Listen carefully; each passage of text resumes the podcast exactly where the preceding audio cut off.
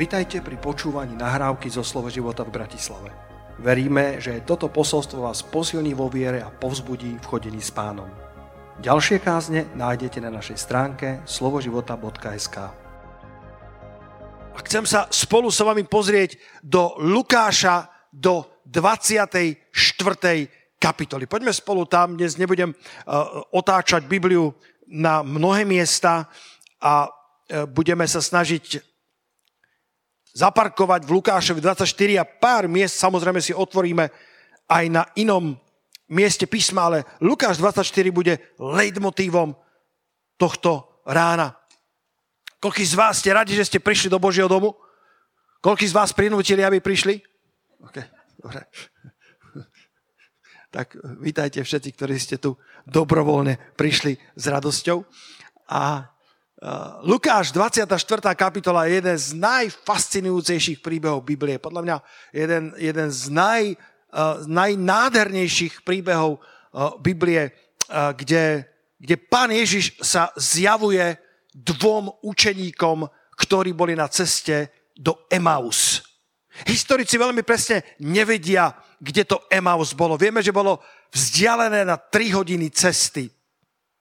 Existujú niektoré lokality, ktoré by mohli tento Emaus zastupovať, ale možno práve preto to pán zanechal takto trošku zahalené, pretože ten Emaus ani tak nie je o lokalite a ako o, o postoji srdca. Ako o tom, že, že, že, že učeníci, ktorí mali zažívať Ježišovo z mŕtvych stane s veľkou radosťou, ale nerozumeli, čo sa stalo, tak odrazu sa otáčajú do akéhosi nezaujímavého Emausu, aby boli odtiahnutí od centra diania Božieho. Niektoré príbehy našich životov, niektoré etapy v našich životoch niekedy nedávajú zmysel. Niekedy sa zdá, že to, čo sa deje v našom živote, sa ako keby vymklo spod Božej kontroly. Koľko súhlasíte s týmto mladým pastorom a kazateľom, ktorý povie, že, že Bohu sa nikdy nič nevymyká spod kontroly. Bez ohľadu na to, ako to vyzerá v našom živote, Boh nikdy nestráca zámer, ktorý s nami má. Niekedy sa niečo odohrá a nám sa zdá, dokonca sme si istí, že toto sa predsa dávno vymklo spod Božej kontroly. To nemôže byť súčasťou Božieho plánu. Ale naše príbehy začínajú dávať plný zmysel, keď dovolíme Bohu, aby ich zasadil do svojej perspektívy. Aby naše príbehy zasadil do svojho rámu. Náhodou toto niekto som si tu našiel na e, stoličke, e, kde nenašiel, to som si doniesol, dobre. E, tvoj príbeh, ak ho Boh zasadí do svojho rámu, môže byť, môj dedo bol maliar, ako viete, takže to u nás sa malovalo, u nás, bolo, u nás boli obrazy všade porozvešané a máme také obrovitánske obrazy, ktoré sú skoro nesťahovateľné. A na tých obrazoch vidíš burku a zároveň tam vidíš žatvu a vidíš tam koníky a, a, a vidíš tam takú, takú obrovskú uh, takú kreativitu toho maliara a závisí, na ktorú časť z toho obrazu zafokusuješ, alebo ak zafokusuješ len na tú búrku, tak sa zdá, že celý život je búrka, ale možno keby si ten rám posunul na nejaký iný zoom z toho obrazu, tak ti zrazu vychádza, že život je o žatve, život je o radosti. A ja som presvedčený, že Boh má rám pre každú etapu nášho života. Aj pre etapy, ktoré sa zdajú, že nedávajú zmysel, ak dovolíš Bohu, aby ich zarámoval do svojho rámca, do svojho rámu, tak zrazu tie etapy v tom dlhodobom meradle dávajú fantastický zmysel. Pamätáte na Jozefa?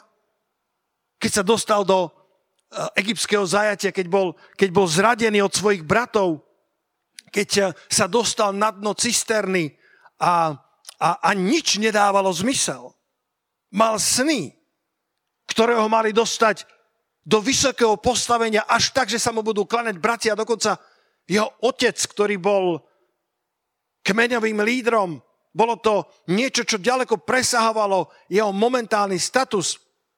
A zdalo sa, že, že tie sny sa predsa nemôžu naplniť.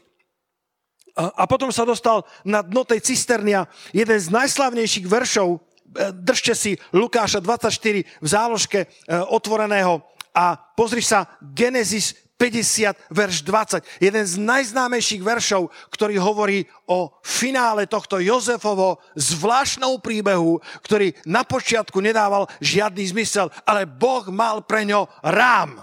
Povedzte rám.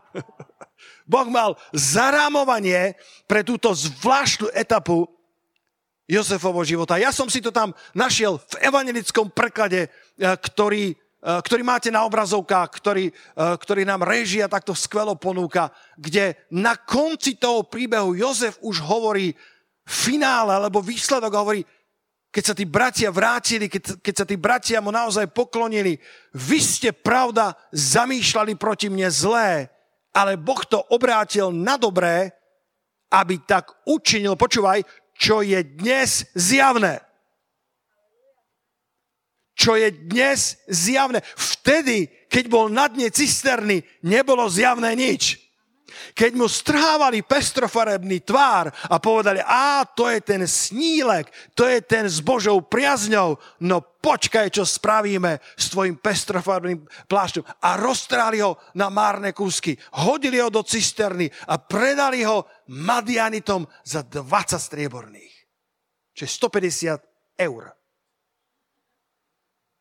Ten brat by mal mať väčšiu cenu, nie? A oni ho predali ako kus tovaru do otroctva. A vtedy nebolo zjavné nič. Vtedy vôbec nebolo zjavné, čo sa deje. Ten príbeh absolútne nedával zmysel. Ale Boh mal svoj rám a po 25 rokoch, možno po 30, neviem presne, Jozef hovorí, čo je dnes zjavné, totiž, aby mnohých ľudí zachoval naživé.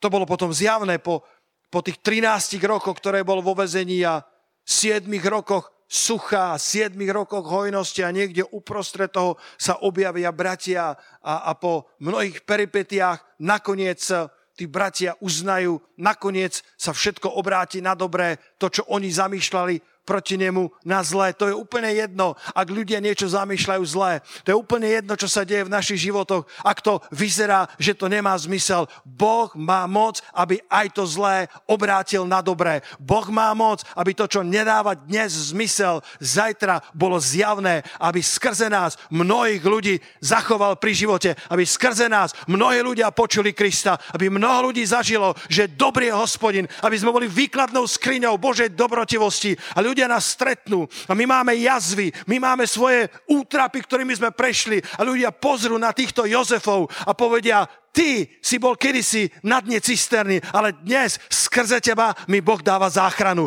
To, čo bolo vtedy skryté, bude dnes zjavné na jeho slávu. Halilúja, pane. Halilúja príbehy, etapy, ktoré nedávajú zmysel, ak dovolíš Bohu, aby ich zarámoval do svojho rámca, aby ich vložil do svojej perspektívy, nielen, že budú dávať zmysel, ale začnú byť zjavné, že to nemohlo byť inak. A nebolo to o nás, bolo to o ľuďoch, ktorých chce zachovať nažive. Bude to o ľuďoch, ku ktorým chce prehovoriť cez tieto nedokonalé nádoby. A keď sa pozrieme do Lukáša 24, ktorý je hlavným textom tohto rána, mám dva alternatívne názvy. Možno dajme na Instagram znova hlasovať, sme to dávno nespravili. Jeden je Boh má svoj rám pre tvoj príbeh. A druhý je vráť sa zo svojho Emausu do centra diania. Uvidíme, na ktorý z nich Boží duch dnes viac dýchne. Lukáš 24 od verša 15. Ako sa tak zhovárali a vzájomne sa dohadovali, priblížil sa k ním sám Ježiš a šiel s nimi. Ich oči boli zastreté, aby ho nespoznali a spýtal sa ich, o čom sa takto idúcky rozprávate. A oni zronení zastavili a jeden z nich menom Kleofáš mu povedal, ty si varí jediný návštevník Jeruzalema, ktorý nevie, čo sa tam po tieto dni stalo. A on sa ich opýtal, a čo? Ak si neveril, že Ježiš má zmysel pre humor, tak už dnes vieš, že má. A čo? Roháček hovorí, a čože? Odpovedali mu a začali kázať samotnému Ježišovi o Ježišovi. No to, čo sa stalo s Ježišom Nazareckým, ktorý bol prorok, mocný v čine i v reči, pred Bohom aj pred všetkými ľuďmi, ako veľkňazi i naši poprední muži vydali, aby bol odsúdený na smrť a ukrižovali ho. A my sme dúfali, že on vykúpi Izrael, ako keby hovoria, čo si ty jediný cudzinec v Jeruzaleme, ktorý to nevie. Ježiš bol jediný, ktorý všetko vedel. Ale oni boli zronení. Oni boli zarmútení. Oni boli frustrovaní. Oni boli na ceste do Emausu, pričom všetko sa dialo v Jeruzaleme. A my sme dúfali, verš 21, že on vykúpi Izrael, ale dnes je to už tretí deň, ako sa to všetko stalo. A niektoré z našich žien nás aj vyľakali. Ženy vedia vyľakať. Ale tieto vyľakali dobre. Pred svitaním bol pri hrobe a keď boli pri hrobe a keď nenašli jeho telo, prišli a hovorili, že sa im zjavil aniel. A tí, ktorým hovorili, že žije. Niektorí z našich išli k hrobu a zistili, že je to tak, ako povedali ženy. No jeho nevideli. A vtedy Ježiš sa ozvala, odpovedá, ešte stále ich oči sú zastreté, ešte stále netušia, že toto je Mesiáš, vzkriesený Boží syn. A hovorí, vy nechápaví a leniví srdcom uveriť všetko, čo hovorili proroci. Či nemusel Kristus toto všetko pretrpieť a tak vojsť do svojej slávy? Vrš 27 je kľúčový. A počnúc od Mojžiša a od všetkých prorokov, vykladal im, čo sa na ňo vzťahovalo vo všetkých písmach. Všimni si, keď sa dostávaš do situácií, kedy si zarmútený, situácií, kedy nerozumieš a nemáš odpovede, Ježiš ťa vedie do písiem. Ježiš ťa vedie do samotnej Biblie. On, ktorý je slovo a predsa ich vedie do slova logos do slova napísaného, do svätého písma. A potom budeme čítať neskôr, ako sa im otvoria oči a spoznajú ho pri lámaní chleba. Počúvaj toto. Ježiš ide s nami počas každej etapy nášho života. Oni boli zarmútení, oni boli zronení, ale čítame, že Ježiš sa k ním priblížil vo verši 15 a išiel s nimi. Niekedy to cítime viac, Inokedy to cítime menej, ale on je vždycky tam. Ich oči boli držané, aby ho nespoznali, ale on išiel s nimi. Po 32 rokoch života s Ježišom môžem vyznať na tomto zhromaždení, Ježiš ma nikdy neopustil a nikdy nezanechal. Niekedy som jeho prítomnosť cítil viac, inokedy menej sa mi pripomína, som to spomínal ešte, e, e, pamätám si, niektorí študenti potom boli za mnou celý nadšení. Bol som spasený len krátko, pár mesiacov a už som sa horlivo modlieval za skúšky v škole. A mali sme skúšku, e, mali sme skúšku zo, zo statiky. Ondrej, to je náročná, povedz, povedz ľuďom, že to je celkom náročná téma jedna z najnáročnejších. A ja som bol gymnazista, ja som nebol stavbár, až potom som sa stal celkom dobrým vo svojom fachu. A to bol prvý ročník a štátnica, teda skúška zo statiky a ja som sa veľa modlil, pane, požehnaj mi dobrú otázku. A naučil som sa z 50, 48, 49 perfektne. A to bolo tak, že bol taký VR, sa dával otázok a ty si si ťahal. Takže z VR som, sa, som si ťahal s modlitbou na perách. Ako, ako krátko spasený, zapálený veriaci človek. Vyťahol som si jedinú, ktorú som sa vôbec neučil. Zalial ma pot. Hovorím, pane, rozumieš, čo sa tu stalo teraz?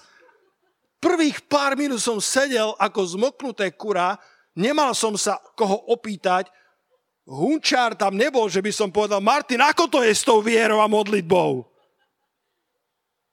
A tak som povedal, pane, tak nemám šajnu, ako to riešiť, ne, neviem. A vtedy som si povedal, a Boh možno rozumie statike. som povedal, pane, a ty to vieš? A Boh mi je svedok, bratia a sestry. Ja som na tej skúške s modlitbou na perách dostával múdrosť, inšpiráciu. Ja som vyriešil tie príklady a dostal som zo skúšky, zo statiky jednotku.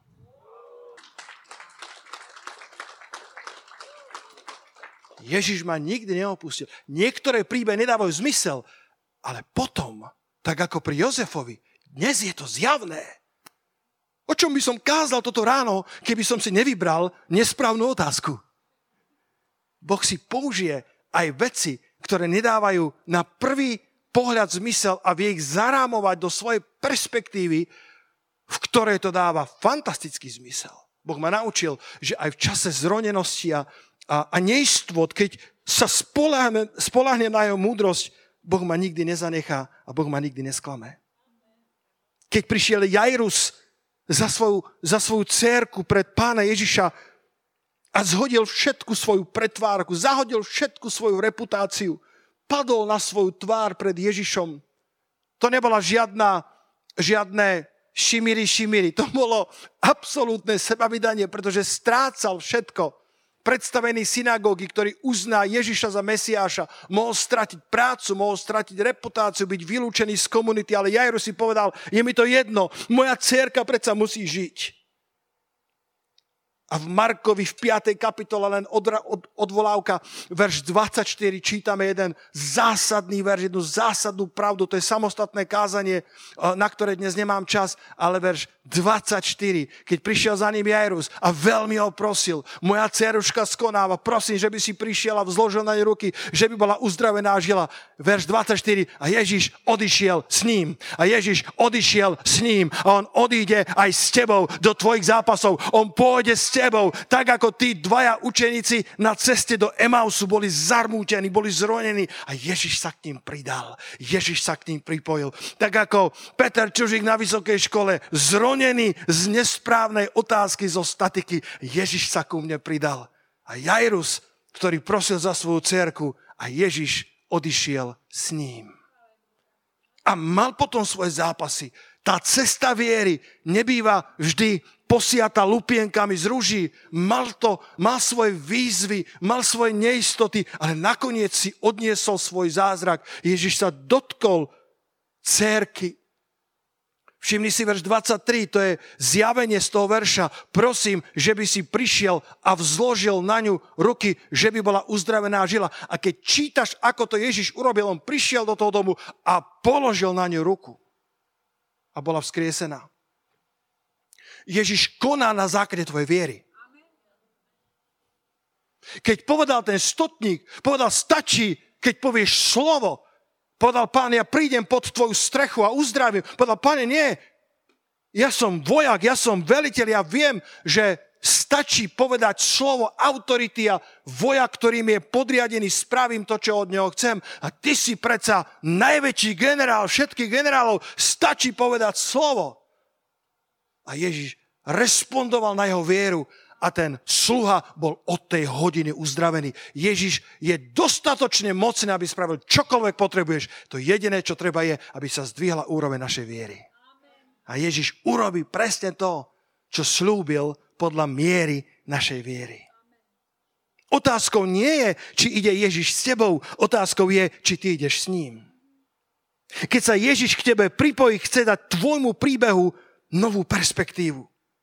Niektoré príbehy nedávajú zmysel, až dokiaľ ich pán Ježiš nezarámuje do väčšieho obrazu. Boli tu dvaja učeníci. Ten jeden sa volal, kto vie? Kleofáš a ten druhý sa volal? Nevieme. Biblia neuvádza meno toho druhého učeníka.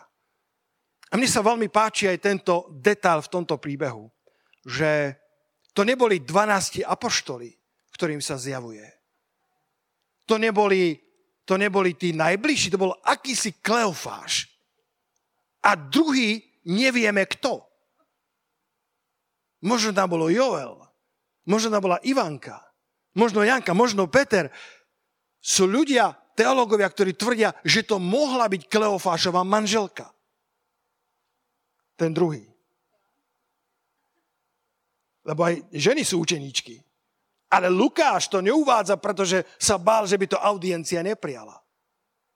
Sú iní teológovia, ktorí hovoria, že Kleofáš bol jeden zo 70. Nie z toho najúžšieho kruhu, ale z toho širšieho kruhu.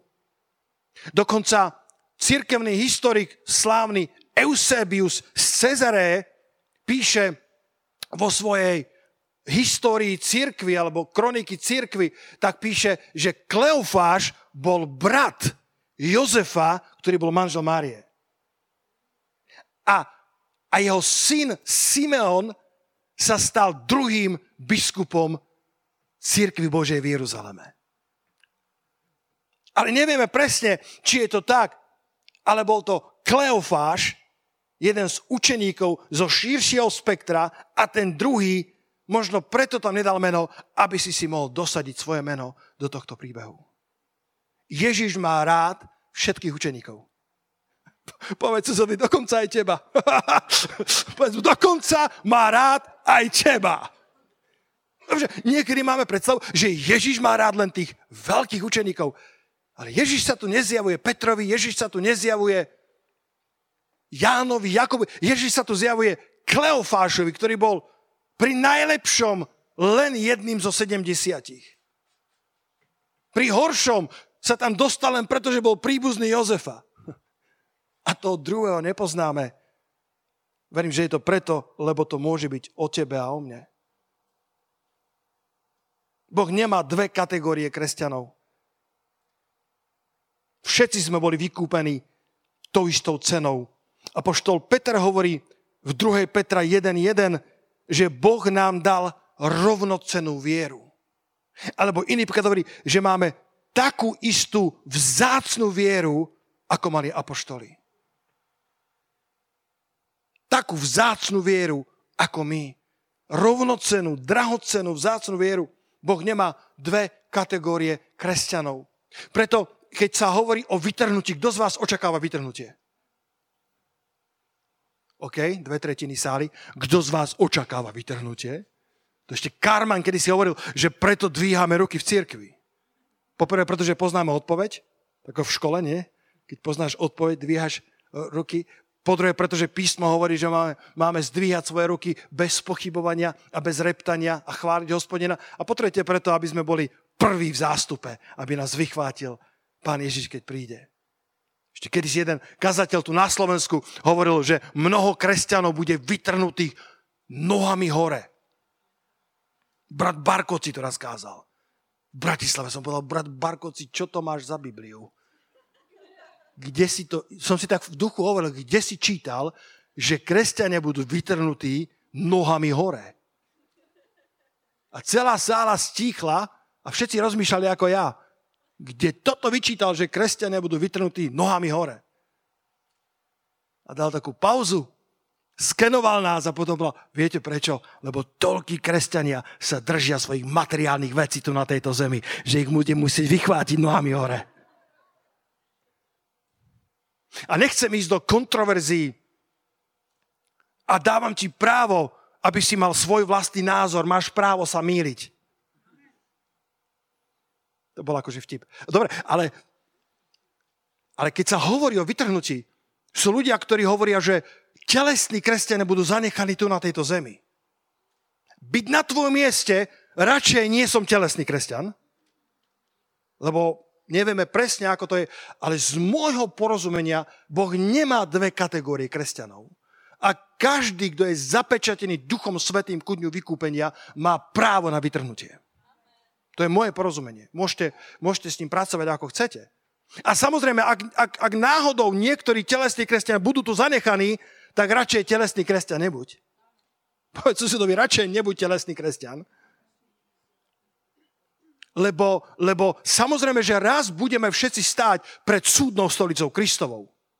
My všetci kresťania, nielen neveriaci, budú pred Božím súdom, ale my všetci, znovu zrodení kresťania, raz budeme stáť pred súdnou stolicou Kristovou, aby sme si odniesli odplatu, odmenu za svoje životy, či už sme vykonali niečo dobré alebo zlé v živote tohto tela. Boh je veľmi spravodlivý, ak si telesný kresťan, tak mnohé z tých vecí, ktoré tu konáš, zhoria ohňom.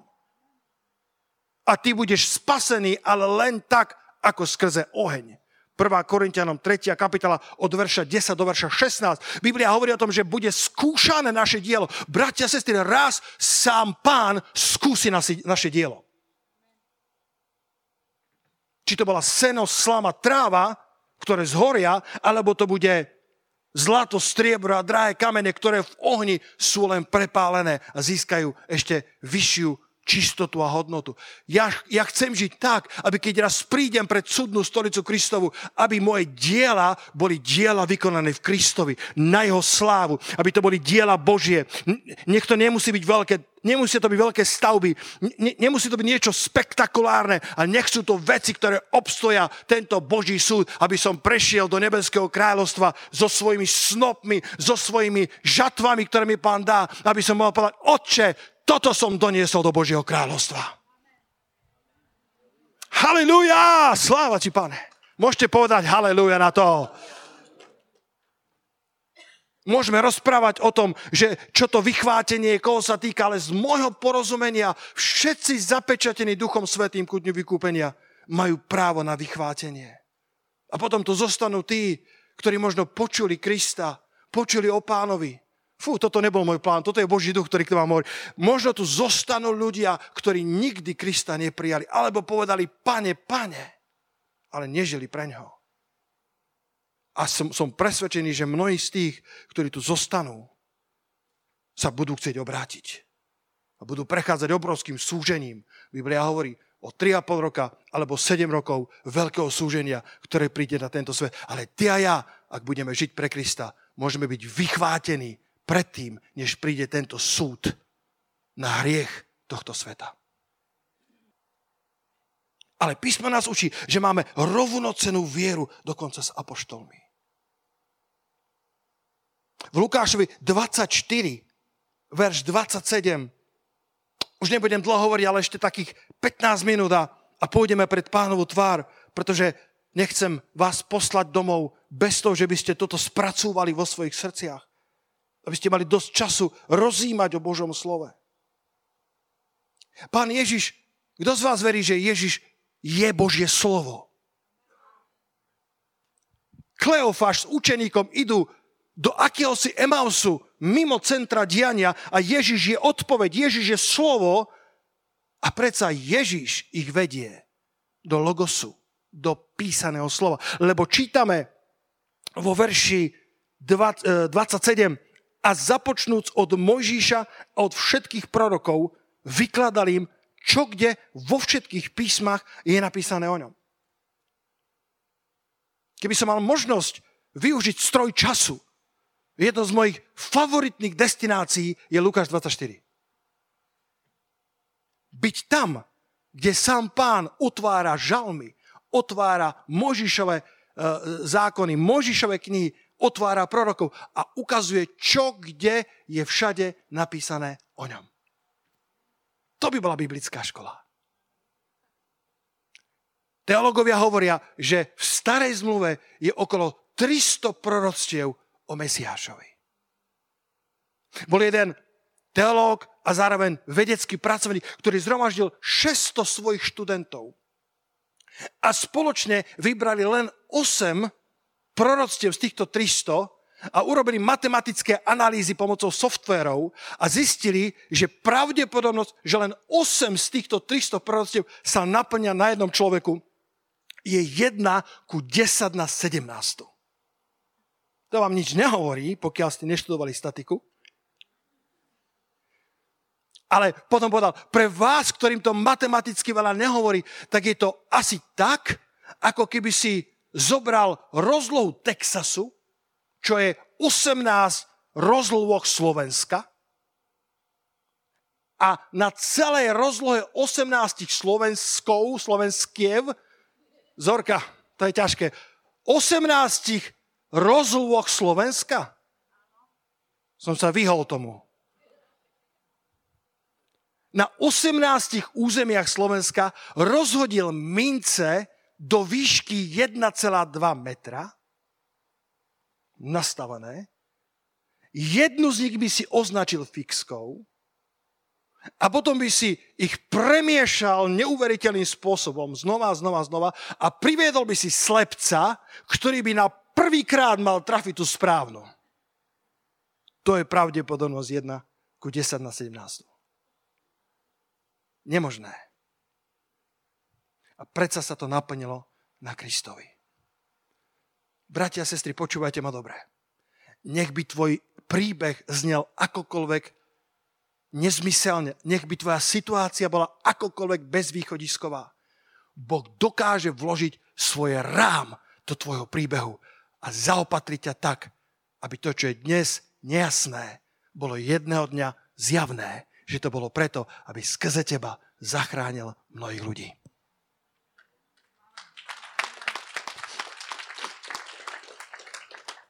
Títo učeníci nerozumeli ničomu, ale Ježiš ich vedie do písiem. Ježiš ich vedie do Božieho slova. Ježiš ich vedie do logosu. Keď je ti ťažko, keď, keď si zarmútený, keď eh, nemáš oporu, keď ťa sklamú ľudia, keď ťa sklamú, sklamú očakávania, poď do Svetého písma. Poď do Božieho slova, ktoré ti dá obrovskú oporu. Do Božieho slova, ktoré je tak nadčasové, že nebo a zem pominú to najpevnejšie, čo človek si dokáže predstaviť. Jedného dňa to všetko pominie s veľkým rachotom. Boh zvinie nebo ako starý koberec, je napísané, a spáli ho ohňom. To všetko, čo sa nám zdá nezmeniteľné, raz bude pominuteľné Nebo a zem pominú, ale moje slova nikdy nepominú, povedal pán. Opri sa o Krista, opri sa o jeho slovo. Počas prebudenia eh, v, v čase moravských bratov boli rôzne eh, prebudenia a rôzne úskalia, alebo také, také Ehm, ľudské splanutia, ktoré začali postrávať Božie slovo. Boli to akísi proroci zo Zvíkova, z českej dedinky, ktorí prišli za Luterom a povedali Luterovi, pán doktor, my už viacej nepotrebujeme písmo, pretože Boh nás vedie cez svojho svetého ducha. A môže to znieť zaujímavo, ale bratia a sestry, my nemôžeme nikdy opustiť logos Božieho slova. Naše životy nemôžu byť vedené iba našimi pocitmi, alebo vnemmi, alebo snami, alebo dokonca proroctvami. My to všetko veríme. My všetko veríme, že Boh nás vie viesť nadprirodzene skrze svojho ducha, skrze dary Svetého ducha, skrze prorocké slova, ale nikdy to nebude nahrádzať písané Božie slovo. Svetý duch, ktorý je autorom logosu, nebude nikdy protirečiť toho, tomu, čoho sám je autorom. A Luther povedal, toto nemôže byť správne, pretože keď prichádzam do temných okolností môjho života, keď moja vlastná duša je zahalená temnotou, jediná útecha, ktorú nachádzam, je útecha v Božom slove. Pán Ježiš, ktorý je slovo, vedie Kleofáša a toho druhého učeníka do Svetého písma. Vykladá im Božie slovo. Vo verši 44 potom čítame, keď sa im zjavil, tak povedal, toto sú moje slova, ktoré som vám hovoril, keď som bol ešte s vami. Totiž, že sa musí naplniť všetko, čo je napísané u mne v zákone Mojžišovom, v prorokoch i v žalmoch. Starý zákon sa dal po židovsky rozložiť do týchto troch častí. Zákon Mojžišov, žalmy a proroci. To je celá Biblia. Celá stará zmluva. A vtedy im otvoril um, aby rozumeli písmam. Nech nám pán otvorí um. Nech nám pán dá zjavenia do našich srdc z jeho slova, ktoré dajú rám našim príbehom. Nech naše malé príbehy nájdu svoj zmysel v jeho veľkom príbehu.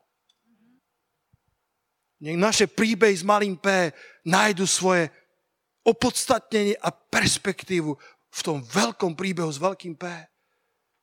Jozefov príbeh bol nezmyselný až dokiaľ neprešlo 25 rokov, 13 rokov vo vezení, 7 rokov, alebo 13 rokov v otroctve, neviem koľko bol vo vezení, 7 rokov uh, nedostatku, 7 rokov hojnosti a až potom prichádza čas, kedy zrazu to všetko, čím prešiel, začína byť zjavné a zrozumiteľné. Rám tvojho príbehu kreslí Božie slovo. Učeníci nakoniec povedali, keď im pán ukazoval tieto pravdy, keď im zjavoval veci, keď im vykladal písma vo verši 32, povedali, či nehorelo v nás naše srdce, keď nám hovoril na ceste. Komu sa to niekedy stalo, že Ježiš k tebe hovorí a tvoje srdce horí? Nevieš to ani inak pomenovať, ako si ty povedal, že niektoré veci nevieme lepšie pomenovať to, čo zažívame s pánom, ale zrazu čítame slovo a slova vyskakujú z týchto stránok a naše srdce horí. Pane, to si ty. Pane, to je tvoja pravda. Sveté písmo, veci, ktoré sme poznali po roky, ale nerozumeli sme a zrazu nadobúdajú zmysel pre náš malý príbeh, ktorý je schovaný v tom jeho veľkom príbehu. Povedali, či nehorelo v nás naše srdce, keď nám hovoril na ceste a keď nám otváral písma. Povedz pánovi, povedz mu teraz, páne, otváraj mi písma. Pán vie vykladať slovo, otvárať ti ho tak, aby horelo tvoje srdce. Vie ti otvoriť um, aby si našiel rám, ktorý, ktorý ohraničí, ktorý zasadí tvoj príbeh do toho správneho rámca a správnej perspektívy. Učte sa Božie slovo na spameť. V 12. storočí bolo, bolo prebudenie tzv. valdenských. Počul niekto o, o, valdenských? ktorí boli prenasledovaní pri vieru. Bola im, bola im kradnutá Biblia, nesmeli čítať Biblie a oni sa učili celé state, celé kapitoly na spameť, pretože tak vzácne bolo Božie slovo pre nich.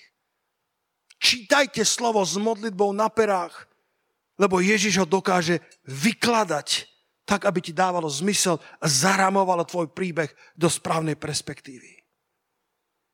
A moja posledná otázka pre dnešné ráno je, čo je tvojim Emausom? Kam sa tvoj život dostal?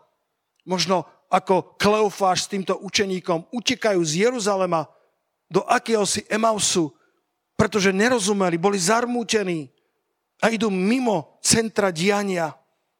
A potom, keď im Ježiš ukazuje písma, potom sa im zjavuje pri lámaní chleba, v tom sa otvorili ich oči a spoznali ho a on zmizol od nich. Vieš, prečo od nich zmizol? Verš 31, pretože nechcel, aby ich viera bola založená na tom, čo sa vidí. Viera prichádza skrze počutie a počutie skrze Božie slovo. Rímanom 10.17. Skutočná viera nie je v tom, čo vidia naše oči. Skutočná viera je viera srdca. A keď sa im ukázal pri lámaní chleba, tak v tej chvíli od nich odišiel, aby ich viera nebola na tom, čo vidia ich oči. Ale vtedy si povedali jeden druhému, ten vplyv slova, ten vplyv výkladu bol tak obrovský, že v nás horelo naše srdce, keď nám hovoril na ceste a otváral nám písma a verš 33 na záver. A vstal a vstali v tú istú hodinu a navrátili sa do Jeruzalema. A našli zhromaždených tých jedenáctich aj tých, ktorí boli s nimi.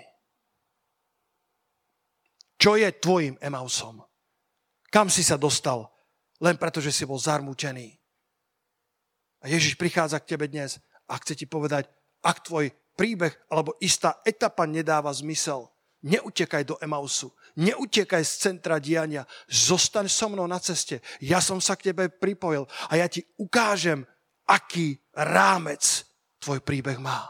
Možno to nebudeš rozumieť dnes, ale jedného dňa to bude zjavné a bude to na záchranu mnohých životov. Poďme dať jeden veľký potles pánovi Ježišovi. Halleluja. Postavme sa spoločne, bratia a sestry. Ja cítim, že Boží duch je medzi nami. Haleluja, že existujú príbehy, ktoré nedávali zmysel práve preto, aby si ich potreboval zarámovať do Božej perspektívy. Aby si ich potreboval dať do rámu Božích nadprirodzených plánov väčšnosti. Naše životy predsa nie sú len o tejto časnosti. Naše príbehy sú o tom, že raz budeme stáť pred súdnou stolicou Kristovou, aby sme vydali počet, či sme svoje malé príbehy vložili do jeho veľkých príbehov. Či to nebolo len o tom, ako sa momentálne cítime, pretože Emaus sa dá prekladať ako horúce kúpele. Išli, aby, aby, si, aby, si, aby si dali perličkový kúpel. Išli, aby, aby odišli z toho marazmu, aby, aby utiekli z tých bolestí, aby utiekli z toho strachu, z tej neistoty, z tej nekomfortnej zóny. A Ježiš nás volá častokrát, aby sme zostali uprostred nekomfortnej zóny s Ježišom Kristom po našom boku. Lebo lepšie ti bude v nekomfortnej zóne s Ježišom, ako v komfortnej zóne bez Ježiša. A nech vracia späť Vracia ich späť, poďte chváliči. Vracia ich späť, späť do Jeruzalema, späť do centra diania. Hovorí Kleofáš, Kleofáš, poďte späť, poďte späť, poďte späť k bratom, poďte späť k učeníkom, poďte späť k jedenáctim, poďte späť do centra diania, poďte späť do miesta, kde ja konám svoje veci. Ja viem, že nerozumiete, ja viem, že ste zronení, ale poďte späť, lebo ja som s vami vo vašich nezmyselných príbehoch a ja im dávam rám, perspektívu, ktorú nerozumiete teraz, ale jedno dňa bude zjavná všetkým ľuďom. Halelúja, pane. Ďakujeme, pane, že môžeme zostávať, aj keď, sme, aj keď nás zranenie, zronenie, nedorozumenie, bolesť srdca, nesplnené očakávania, aj keď nás dostali do Emausu, aj keď nás dostalo do odbočiek života, aj keď nás to niekam dostalo na periférium alebo niekde, ešte sme fyzicky tam, ale našim srdcom sme niekde na okraji, v prličkových kúpeloch Emausa. A ty nás voláš späť do Jeruzalema, aby sme boli spolu s bratmi, boli spolu s jedenáctimi, aby sme boli v centre diania Božieho, aby sme boli uprostred. Vieš, prečo sa striela? Vieš, prečo je toľko zápasov? Práve možno preto, lebo si v centre Božieho diania. Dobre, tak sa striela, ale si s Ježišom Kristom. A ani len vlas z tvojej hlavy nepadne bez toho, že by on o tom nevedel. Oh, halleluja, pane. Ďakujem ti, pane, že nás vraciaš späť. Fyzicky, späť srdcom, späť dušou, späť postojmi, späť do Jeruzalema. Tam, kde konáš, tam, kde kriesiš, tam, kde tvoje slovo, tam, kde tvoj logos dáva rámec a perspektívu našim životom. A môžeme sa míliť, môžeme v niektorých oblastiach nerozumieť správne, korektne. Tak to býva, pane, že sme ako Pavol Apoštol, šťastky známe, šťastky prorokujeme, vidíme v hmle, napriek všetkým darom a talentom ešte stále sme len krehké bytosti, ktoré to nezvládnu bez Svetého Ducha a bez Božieho slova. My potrebujeme Otca, my potrebujeme Syna, my potrebujeme Svetého Ducha, my potrebujeme Tvoju náruč, Otče, my potrebujeme Tvoje slovo, Synu a Tvoje vedenie, Svetý Duchu. Aby sme, Pane, obstáli na tej ceste a neušli len preto, že sa striela. Neušli z centra Tvojej vôle len preto, že sa priťažilo, ale aby sme tam zostali, pane, povedali, hospodine, nože, zarámuj môj príbeh. Hospodine, nože, prines Tvoju perspektívu, Tvoj dých do môjho príbehu. A ja budem žiť a oslavovať Tvoje meno. Ja nezomriem, nebudem porazený, ale budem žiť a zvestovať skutky hospodinové. Budem žiť a zvestovať, aké veľké veci mi učinil pán. Budem žiť tak ako Jozef. Zdalo sa, že zomrel. Zdalo sa, že, že tá krvavá tunika bola jasným signálom, že Jozefové sny sú rozmetané na márne kúsky. Že jeho, jeho život skončil, jeho sen je zabitý. Ale to bola lož. Jozef žil. Jozef žil a ten sen žil v ňom. Orta la fatra daja. A takto je s nami. Takto je s nami, keď si zronený, zarmutený a povieš si, moje sny sú preč a Boh hovorí, a stále môj život je v tebe. A ja som s tebou a ja ťa vyvediem a vrátim do Jeruzalema. Do centra mojej vôle. A bude sa to vedieť. Jedného dňa bude zjavné to, čo dnes je tak zahmlené, tak rozptýlené, tak nejasné. Ale ty mi zostaň verný, ak nemáš dosť opory, nájdi oporu v mojom logose. Nože sadni k môjmu slovu a dovol môjmu synovi, aby ti vykladal písma.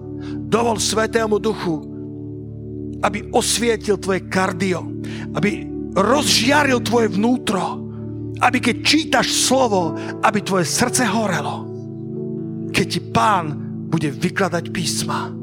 A to ti dá takú silu, že povieš, pane, chcem ísť späť do centra Jeruzalema. Späť, pane, jedenáctim, späť k povolaniu Božiemu, späť k tvojim snom, späť k službe, späť do pokory, späť, aby som umýval nohy učeníkom, späť tam, kde ty konáš svoje dielo, pane. A tak čítame potom v histórii, že Kleofášov syn Simeon sa stáva pastorom Jeruzalemskej cirkvi. Kleofáš dobre narábal so svojím životom, vrátil sa z Emausu, vrátil sa do Jeruzalema, bol zasadený v dome pánovom a dobre vychoval svojho syna, ktorý sa jedného dňa stal biskupom Jeruzalemskej cirkvi. Druhým biskupom, prvý bol pravdepodobne Jakub, nevieme presne, alebo Peter, nevieme presne, ale druhý bol Simeon, syn Kleofáša. Hú, šakataja. O, halleluja, pane, naše životy nie sú len o nás, o generáciách, ktoré prídu za nami. Naše životy sú o Bohu Abraháma, Izáka i Jakoba. Modlíme sa, bratia sestry, modlíme sa. Hovor so svojim pánom o svojom Emause. Možno, že to nie je fyzický Emaus, možno je to vnútorný Emaus, že niečo sa pohlo v tvojom srdci nesprávnym smerom. Môžeš stále byť lokalizovaný správne, a pritom tvoj duch je niekde na ceste do Emausu. Utekáš pred bolesťou, utekáš pred nekomfortnou zónou. A Boh hovorí, nože sa navráť do Jeruzalema.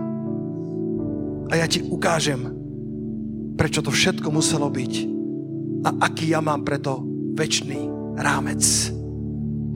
Poďme chváliť pána a počas toho spracúvaj toto slovo. Toto nebolo slovo pre tvojho suseda toto nebolo slovo pre ľudí, ktorí sú niekde v Grónsku. To bolo pre teba a pre mňa. Tak s tým narábaj.